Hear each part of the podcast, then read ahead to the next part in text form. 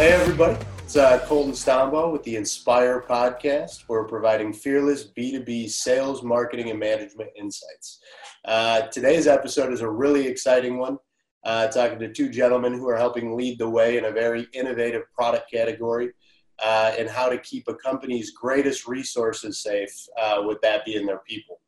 Uh, so, with that said, Matt Marino and Karl Zelik, how you two gentlemen doing today? Um, and maybe I don't know, Matt, you want to lead off and, and let us know a little bit about who you are and what your background is? Sure, happy to. Thank you. Yeah, my name is Matt Marino. I'm the director of ergonomics and human factors with HeroWear. Um, my background goes way back in human performance optimization and, and, physical therapy before getting into ergonomics and being a, a consultant in the ergonomics space for about 12 years, consulting across a variety of industries.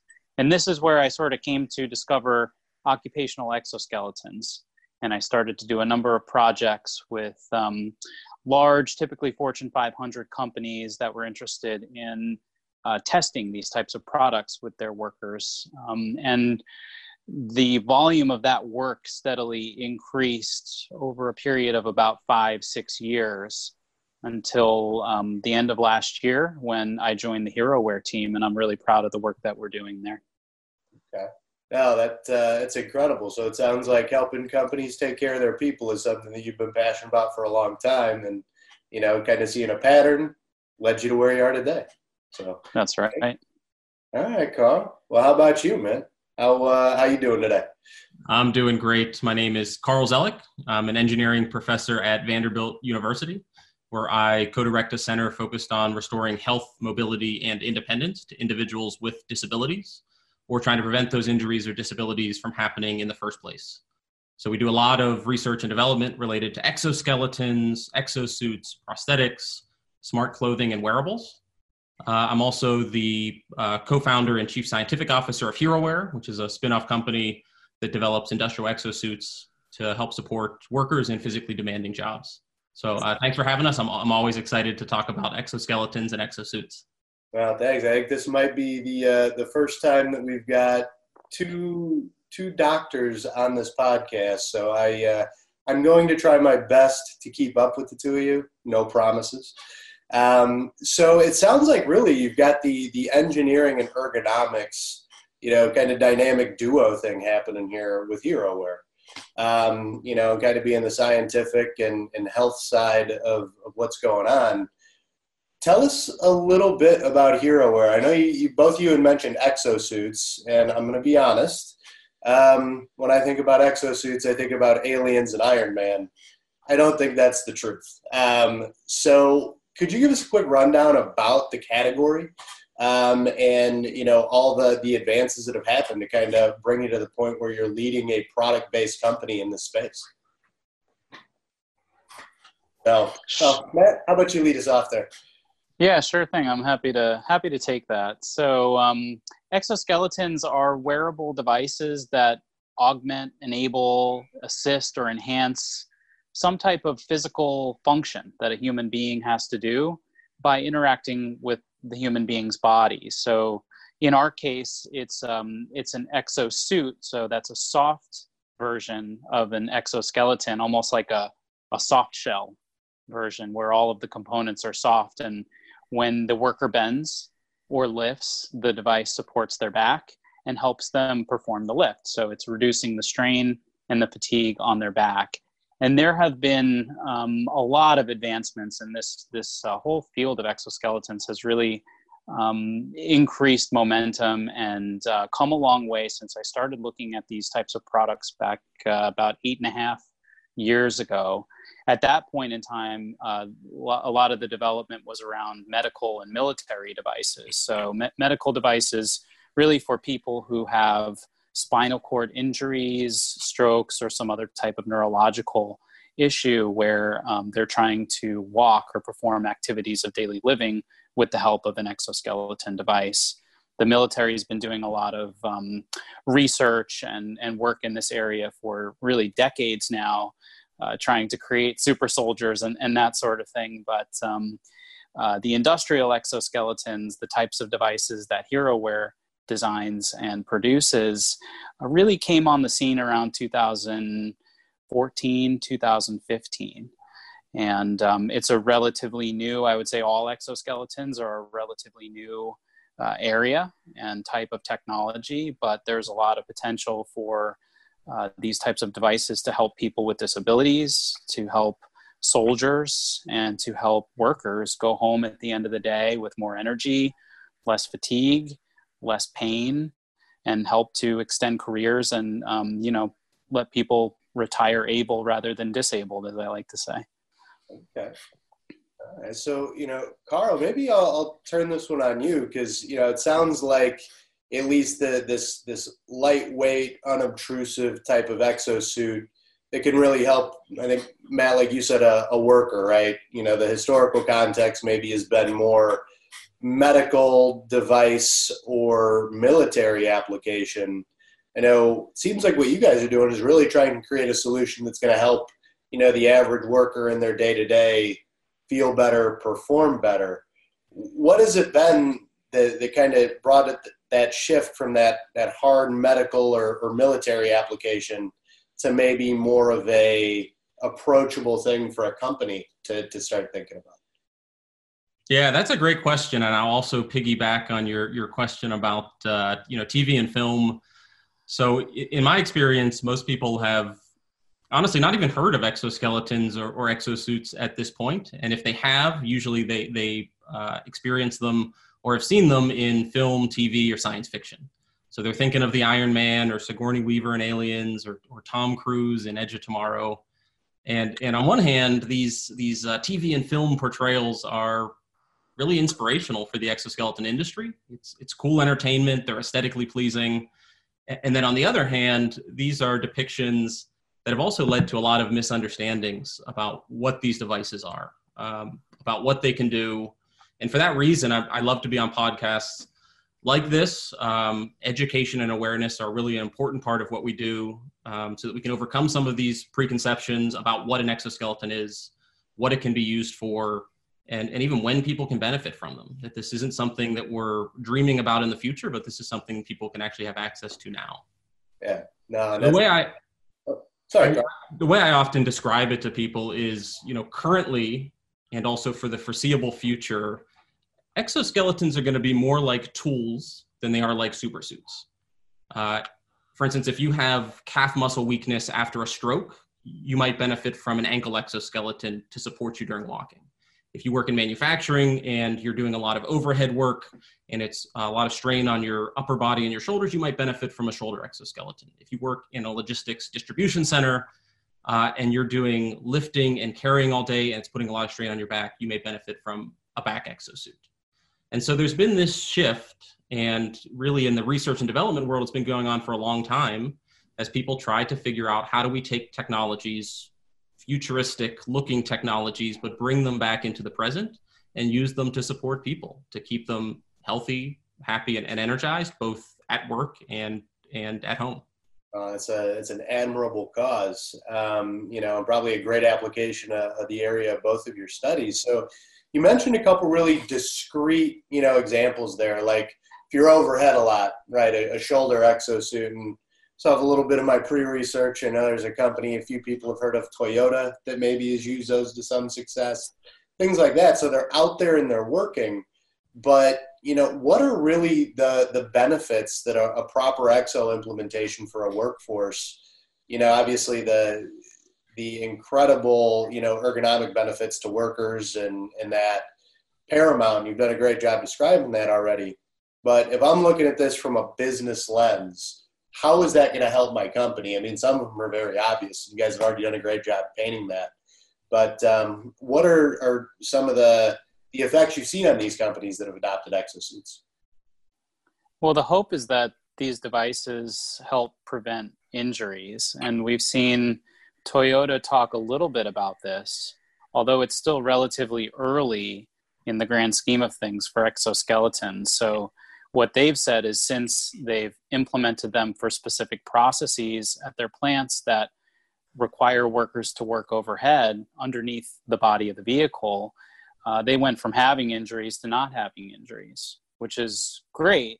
but it's really just one example and and we need to see if that holds true across the board for other automotive companies aerospace companies um, and then in logistics environments or manufacturing construction agriculture even healthcare um, there's a tremendous amount of back injuries and there's a huge opportunity there. But these devices just haven't been out there long enough to really know if they can prevent injuries in all of these environments or not. But injury prevention is just one of the things that we hope to see and that might help drive that business case. Other things like reducing turnover in, in a lot of these really physically demanding jobs, workers can't even tolerate the work because they're too tired and they can't really sustain that level of intensity throughout the week or their bodies hurt so they're they're forced to quit to find something else. And that's really expensive to have to um, lose people lose good good people and have to hire and retrain new ones. So reduction in turnover is another potential benefit along with uh, cost avoidance from injury reduction. And then time will tell if these devices also help people improve performance. Um, while we say not to necessarily increase the productivity demands on workers just because you're you're, give, give, you're giving them some of these types of uh, exoskeletons or exosuits. Um, that may be a secondary benefit um, that we'll have to see over time if that nets out. There's some evidence of that, but again, it's still a little bit early to tell. Yeah. Uh, I'll just re- reiterate what Matt said there. You know, if, if your workforce is overburdened and fatigued, then then no one wins. Um, they're more likely to make mistakes or miss work because of back pain or or just quit and find another job. As as Matt said, it's really physically intensive work. And so I, I believe that companies are incentivized to try to keep their workforce healthy and, and energized. And I think exosuits can be a part of a comprehensive strategy around health and safety. Um, when I look at exosuits, I, I, think the, the best use case are, are situations where workers are under these high physical demands. They're lifting a lot, they're bending a lot, they're undergoing a lot of back strain. And the company has already tried uh, traditional ergonomic controls. In other words, they're already trying to implement ways to improve safety, but, but they just don't have the right tools. The, they don't have the ability to completely redesign the plant. It's too expensive, or it's just impractical because the job is so versatile. And so I see exosuits as this additional tool that, that could be deployed to help these workers that are, are under uh, high strain and just help relieve some of that physical burden and some of that fatigue uh, for these at-risk workers. Well, I, I think when you think about all those things and then layer in, you know, some of the, the greater business philosophies, especially in manufacturing and logistics and trends that are prevailing, the world is moving a lot faster, right? You know, I can I can order a 50 pound bag of dog food from Amazon and they'll have it at my door in an hour right? You know, and and I can only imagine the the human labor that goes into that to make that happen. Just in time manufacturing, we want to get that order and get it delivered as fast as possible. Well, humans are a big part of that equation, you know, and with everything speeding up, we need more tools as a society to help cater to that. So it in a lot of ways, you think about everything that's happening, maybe the time is right for the, the greater business world to really start thinking about these things um, know, I think that's fascinating. You know, to well, to, to put the spotlight maybe on you two a little bit, though we're not trying to pry too much. Um, you know, obviously you've talked a lot about HeroWear's mission and and where your two particular areas of study and expertise have kind of you know helped drive the company. But what really motivated the two of you to to get into this position to work, you know, for and with and building this HeroWear brand? Whereas y'all put it, you know, the idea of sustaining strength for work and life. I mean, that's incredibly admirable. Where where does that motivation come from? What inspired you two to enter this field?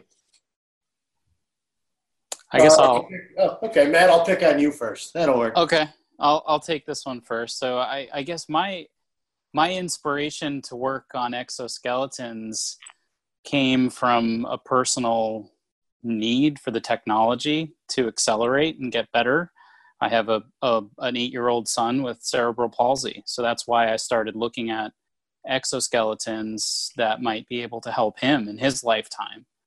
And I started to really investigate whether this technology could achieve that type of, of, of a goal for him and, and for my family, really, because we're all in it together. Um, then I started to see the potential that this technology had to help workers, like Karl was just talking about, where there's no feasible way to make their job any safer or any less strenuous on their bodies. I'm I'm a clinician. My background is as a practitioner. So I get hands on with people and I help them fix their bodies. It's a lot better if I don't have to do that in the first place, in my opinion. I saw way too many people in the clinic as a therapist that had 25 plus year back injuries that originally happened at work. And all they wanted to do at that point was be able to lift up their grandkids or go play around a golf.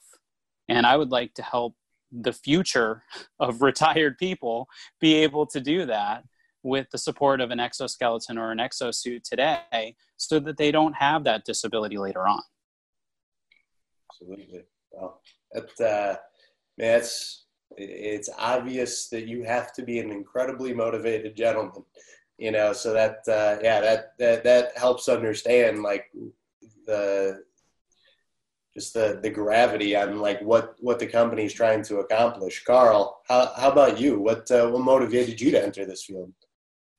Yeah, I'll just say first of all, that's one of the reasons I'm thr- so thrilled to work with Matt. I mean, he's really amazing at what he does, but he's also super passionate and driven, and uh, it comes from that personal motivation. Uh, for me, I, I've been involved in in doing research on biomechanics and assistive technologies for individuals with disabilities for the last 12 years. So this has been a big part of what I do, what I'm passionate about, what gets me excited. Now I have primarily in the past done research on prosthetics and, and trying to help individuals that, that currently have a, a physical disability and trying to understand how we can create technologies or create science that, that enables them.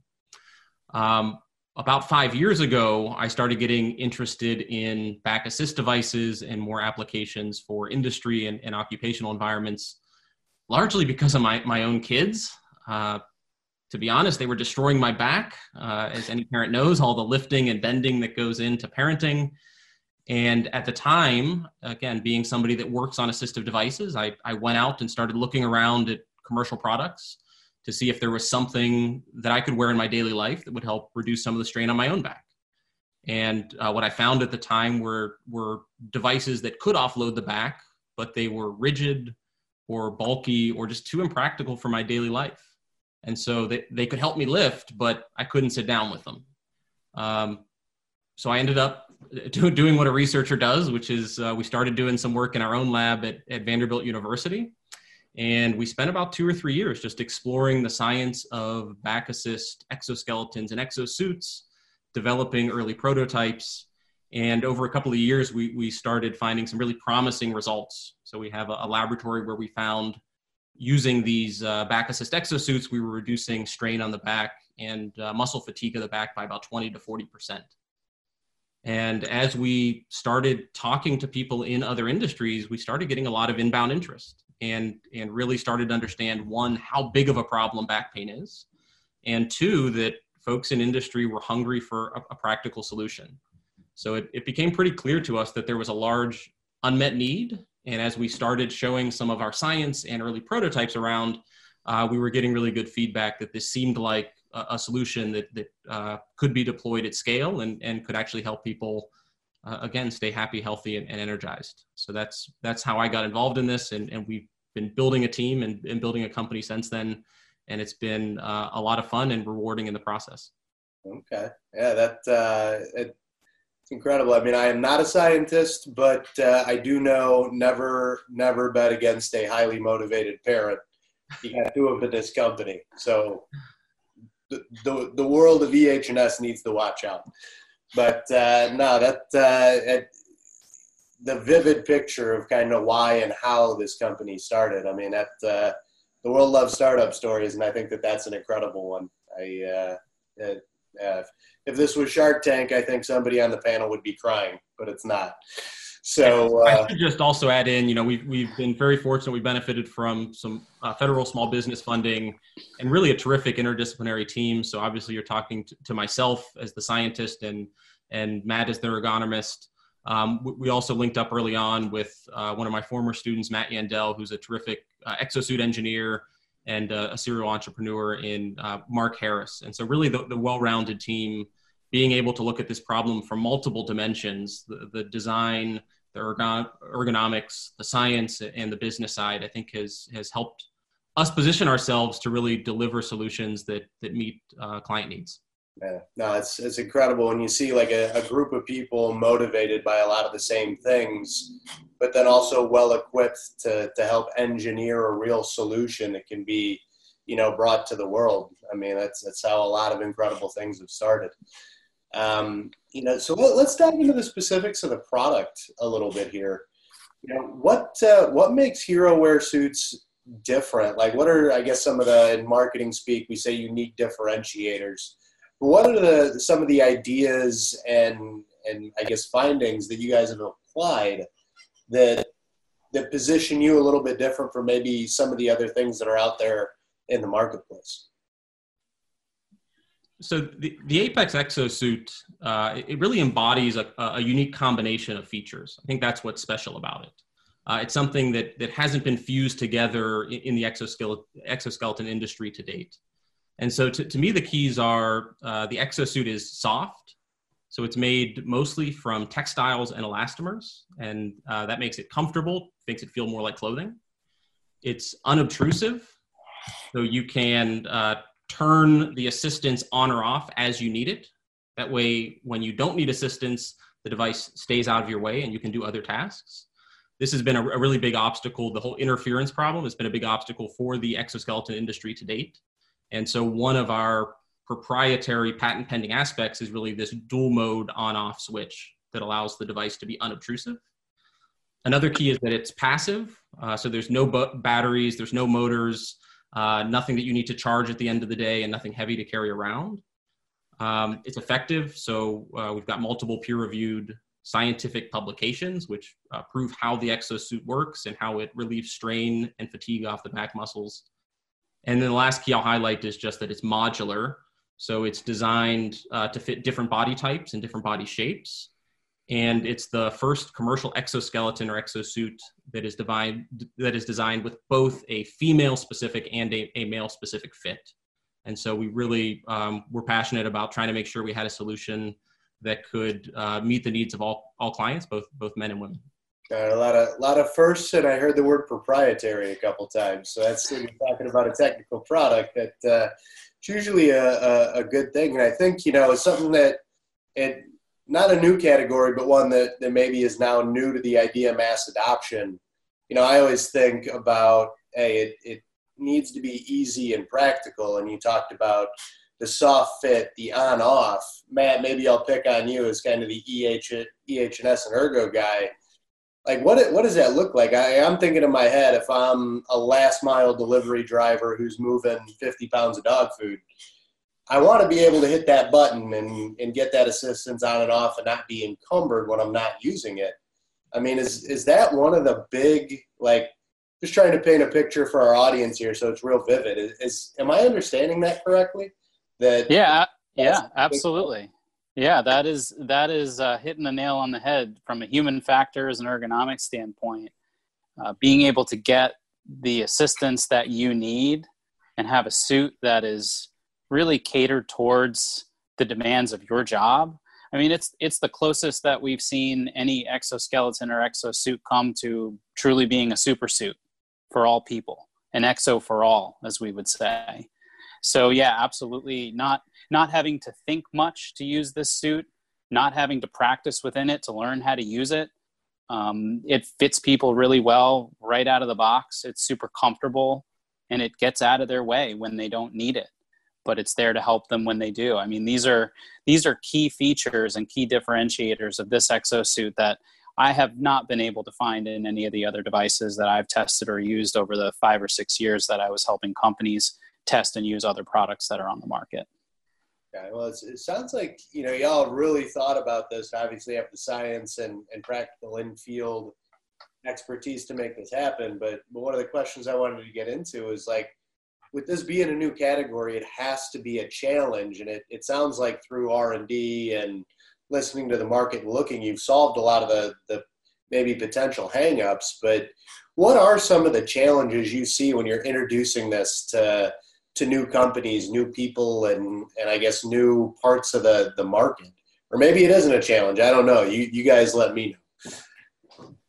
Yeah, I think we hinted at this a little bit earlier. Certainly, education and awareness is important, particularly if people have preconceived notions when they, they hear the word exoskeleton or exosuit. So you say the word and they're thinking, uh, you know, weaponized, rigid metal flying powered armor suit, and and you have to talk them back down to soft, passive, uh, mode switching, clothing like, uh, you know, three pound suit that takes 50 pounds of strain off your back each time you lift.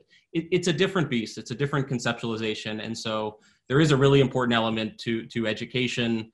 Once people have learned what the suit is, once people have started to see videos, and, and better yet, once people have tried it on and, and feel the assistance they're getting, uh, feel that there's less strain on their back whenever they're bending forward or less strain when they're lifting something uh, from the ground or from the pallet, you know, that's where you really see the, the light bulb come on and, and the smile come across their face.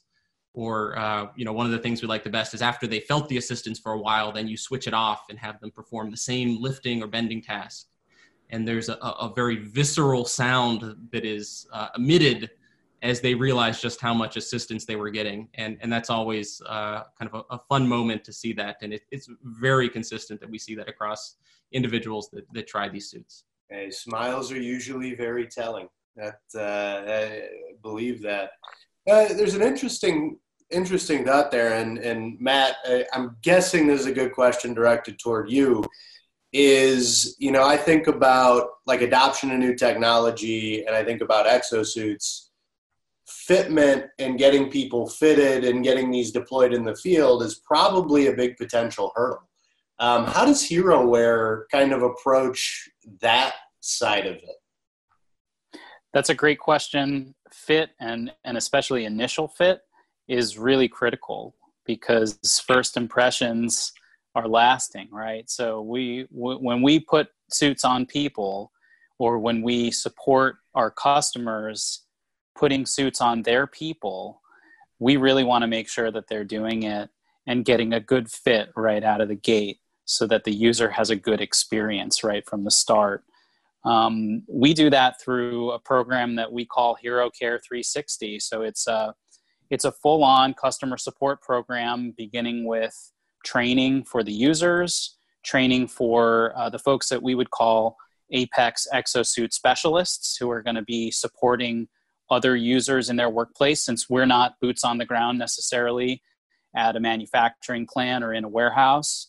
Um, we really lean on our customers and the professionals that they have who, who can help us um, help their people use the suits. Um, we have resources to help them with every aspect of the implementation process from before they even get the exosuits, uh, making sure that they're ordering the right sizes and receiving the right sizes to when they get the suits, helping them get trained, helping them fit and adjust the devices on their people, confirming that everything is looking and feeling really good. And then once they have the suits on people and they've really kicked off use, making sure that they're doing certain things to sustain the use of the devices long term in a way that's going to be successful and that everybody's really happy with. So, things like making sure that people get started using some kind of a wear schedule so that they get used to using the device, but also so that they can feel, like Karl was saying before, what the device is doing for them, the benefits that it is delivering to them. It's amazing um, when people have things taken away from them sometimes, that's when they realize how good they really are, right? So things like wear schedules, things like fit checks, making sure that people are checking in with users, that uh, there's no issues, and that anything that needs to be troubleshot is is done so before it becomes some type of a problem. So we're really there to to hold our customers' hand if we have to, but just support them every step of the way to make sure that they're successful because ultimately their win uh, using our device is, is our win too. So we want to see everybody succeed. Yeah, no, and that uh, that that like full life cycle care and support. You know, I think about that, and we'll dive into this in just a second. But like, if I'm a business decision maker and I'm jumping into a new category, it, it almost feels like a, an insurance policy. You know, in in many ways, in in jumping in and, in embracing new technology. You know, I'm probably projecting here a little bit, but I work at a creative and marketing agency, and we use Mac computers exclusively because you know we're creatives. We have to. I mean, they've got this great program. Computer's not working. Go down the street, drop it off, pick it up in two hours. It kind of seems like the strategy is very similar, and I'm just trying to find an analogy that the audience might be familiar with. But but that full life cycle support seems so critical. So the fact that you've actually branded that and built a you know a, a piece around that, it it kind of ingenious. So that uh, yeah okay. So so with that and kind of a continuation. So say maybe I'm not in the EH&S department at a company, right? And I'm interested in starting to learn more about where exosuits at are, are, are at today and how they could maybe help my organization. What are some of the recommendations you would make to people in that that spot? Are there any types of materials, learning tracks or, or anything that, that you've seen out there that could be helpful? That's a really good question because when people start to uh, do Google searches on exoskeletons, they're gonna they're gonna run into some of the things that we've talked about already here, like pictures of uh, Tony Stark or Sigourney Weaver. You know, so I think um, the way that I would answer this question at this point, and, and I'd be curious what Karl thinks too once I'm finished, but there is a um, an Exo Technology Center of Excellence that was just um, just formed through ASTM International, and ASTM is a standards organization, one of the standards organizations that is working on standards for exoskeletons. One of the one of the goals and, and the missions of the ASTM Exo Technology Center of Excellence is to help provide education and outreach and support the community that's out there. So I would encourage uh, people to reach out to the center. Um, there is a website, I, think, I believe it's astmetcoe.org or .com. I don't don't quote me on that one, but maybe we can get it into the show notes so that people can um, can find it. But that's something that the center is prepared to offer is to help support companies and users people individuals that are interested in learning more about exoskeletons. That way people get point to good truthful factual materials and they don't run into some of the misinformation that uh, people like Karl and i are, are constantly having to correct or re-educate people on yeah, no, I, I can only imagine because science fiction and video games index very well on the internet. That's probably a challenge.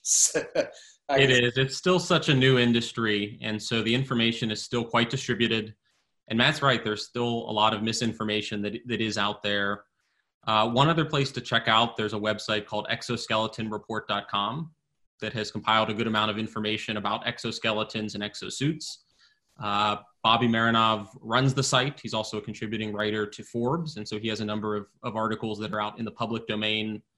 Uh, I'll also say for both Matt and myself, we have uh, given a number of educational webinars on exoskeletons. Many of them are, are freely available on YouTube. And uh, we also have something called the Exosphere, which is a blog on uh, HeroWear's website. And uh, Matt and I contribute to articles there and, and really do our best to, to just give plain language, understandable descriptions of what exoskeletons and exosuits are. We talk about uh, our exosuit, but also different trends in the industry, different implementation cases, and uh, we really try to make it accessible. And, and given that both of us have been in this field uh, for a number of years and are, are both really passionate about uh, properly educating and, and sharing accurate information about exoskeletons and exosuits, uh, we hope that becomes a, a really good resource for people uh, and we link out to a number of different articles, whether it's science or ergonomics articles. So we, we try to make it uh, comprehensive and, and inclusive uh, and as accurate as possible to deliver to end users and potential clients uh, what they need to know about this emerging industry. Yeah, well, it, that uh, that's great, and I love that you guys went through all that because Matt, you had mentioned getting that in the show notes. Well, there's going to be a research dossier for people to start going through um, you know, so they can educate themselves a little bit. So, so say I am one of those maybe non EH&S decision makers, and I think I already gave away some of the answer here. I think, and I've gone through that list in the show notes, and I want to start the conversation with implementation. What does the team look like, and who would I talk to at my company? Said I imagine EH&S is important, maybe operations. I, I, I don't know. Um, you know, what does a, a, good implementation team look like in a manufacturing or logistics organization for a technology like exosuits? Yeah, it's it's gonna be it's gonna be a little bit different depending on the company um, and how they're organized, but typically what we're going to see is is some type of an executive or an executive steering committee of sorts that um, really oversees the implementation and helps identify who those team members are going to be and there there there should be people from EH&S, you know, safety, ergonomics. Um, there should be folks from operations as well, and there should also be representatives from from the you know the the employees, you know the the staff that are going to be using the devices. And in ergonomics, we would refer to that as participatory ergonomics, where you involve the people who are going to use the solution on the team that is preparing for and ultimately rolling out the technology in the workplace. So, um, with all of those individuals involved, it can be it can be a bit of a project to get rolling, but it really becomes part of what I would call a comprehensive ergonomics program, because a company like a manufacturer should already have an ergonomics program where they're doing things like identifying issues uh, engineering out problems, um, controlling things through administration and, and training and things like that. Personal protective equipment is another area that um, is going to be overseen by, by these, and it's all part of that program. And really, exoskeletons fit well into those already established ergonomics programs. So we're not really thinking that people need to change what they're doing when it comes to implementing a new technology all that much. It's just a little bit different when you're asking people to wear something. It's probably more akin to that personal protective equipment or PPE as it's known in the industry. So that's what I would say as far as the team is concerned. Every every everybody from an executive um, down to you know down through middle management all the way down to the employee. There should be representatives involved to help figure out what what needs to be done and how we're going to do it.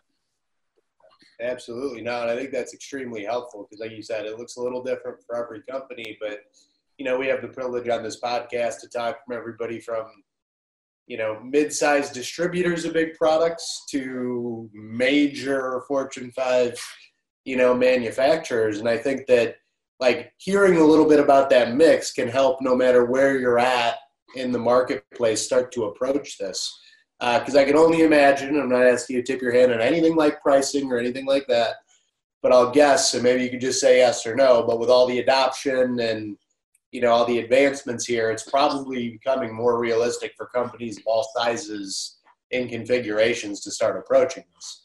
Um, so maybe does that, that seem yeah seem reasonable? You know, or yeah. this just for the big boys anymore?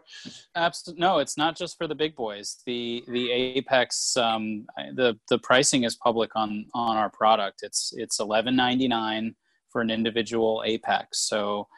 Um, it is very approachable for even small to medium sized enterprises to put back assist exosuits on their people who are running around doing great work, bending and lifting all day long. Um, it is not something that is just for the big boys anymore, as you said. Well, and I think when you talk about like some of the pain points that we're solving, no pun intended, um, you know, but things like turnover and, and keeping employees engaged. I mean, sometimes in that small to medium space, turnover can be even more catastrophic, you know. So I, I yeah, it, it just seems like everything is lining up to really you know, kind of get this technology out there to truly help companies and their people, which, you know, that's, it seems like that's the HeroWear story from the, from the jump. Um, so, you know, before I give you both the opportunity to give the shameless plug, throw the HeroWear URL out there, which we're going to have everywhere. Um, what's the, the big vision? And Karl, I'll pick on you first here you know, where where are you all hoping to be in at three five years? You know, so if I go down the street now and and go by a construction site, uh, I'll see workers wearing safety harnesses, wearing hard hats, and, and I'll think nothing of it. Uh, it, it, makes perfect sense. Yeah. And I, I, hope in five years that the same thing can be said for exosuits. Uh, that they just become a normal and, and beneficial part of certain physically demanding industries. Um, personally, I wear glasses to work every day. And if I didn't, I'd have to strain my eyes. And I'd almost certainly go home at the end of every day with a headache. If you tried to take my glasses away from me, I'd fight you. So um, this is because I know it, it, doesn't just affect my job, but it affects my life after I get off work. And I know this firsthand because I didn't have glasses my first year and a half in grad school, and that was how I felt. And so I think, and I hope, and I believe that exosuits can play a similar role in people's lives that have these physically demanding jobs, that it becomes something that actually benefits them, that helps them on and off the job to the point where they wouldn't want to give it up because it, it does make their quality of life better. And it helps keep them engaged, again, both at work and outside of work. Absolutely. Uh, Matt, I don't know if you just want to give that shameless plug now because I think what Karl just, the vision he just painted, that'd be tough to top. But uh, if you think you could do it, by all means. No, I think Karl and I share the same vision um, that this technology is really going to improve quality of life, and that's where I would I would leave that one. And if anybody wants to find out more about HeroWear, our website is herowearexo.com. You can hit us up there. There's a contact form. Um, you could also hit us up on LinkedIn. Karl and I are both pretty active on there, and HeroWear also has an account um, and, and other forms of social media as well, HeroWear Exo. And so I'll sum that up for the audience. If you really want to learn more about this quickly and not have to do the, the level of academic research that we're going to have in the show notes, find these two guys, start talking to them. They'll fast track you. No, that, uh, well, Matt and Karl, thanks so much. I mean, I think this one was equal parts inspirational, educational, and insightful. And, and I'm pretty sure that our manufacturing and logistics audience is going to be thinking about things they weren't thinking about yesterday, which I think was the goal here. So, you know, thanks to both of you. Um, truly appreciate the time. This was an incredible conversation, and to the audience, we'll uh, we'll see you soon. But uh, you know where to find these guys, so go do it. Uh, Thanks so much for hosting. Yeah, thank you so much. All right, have a great one.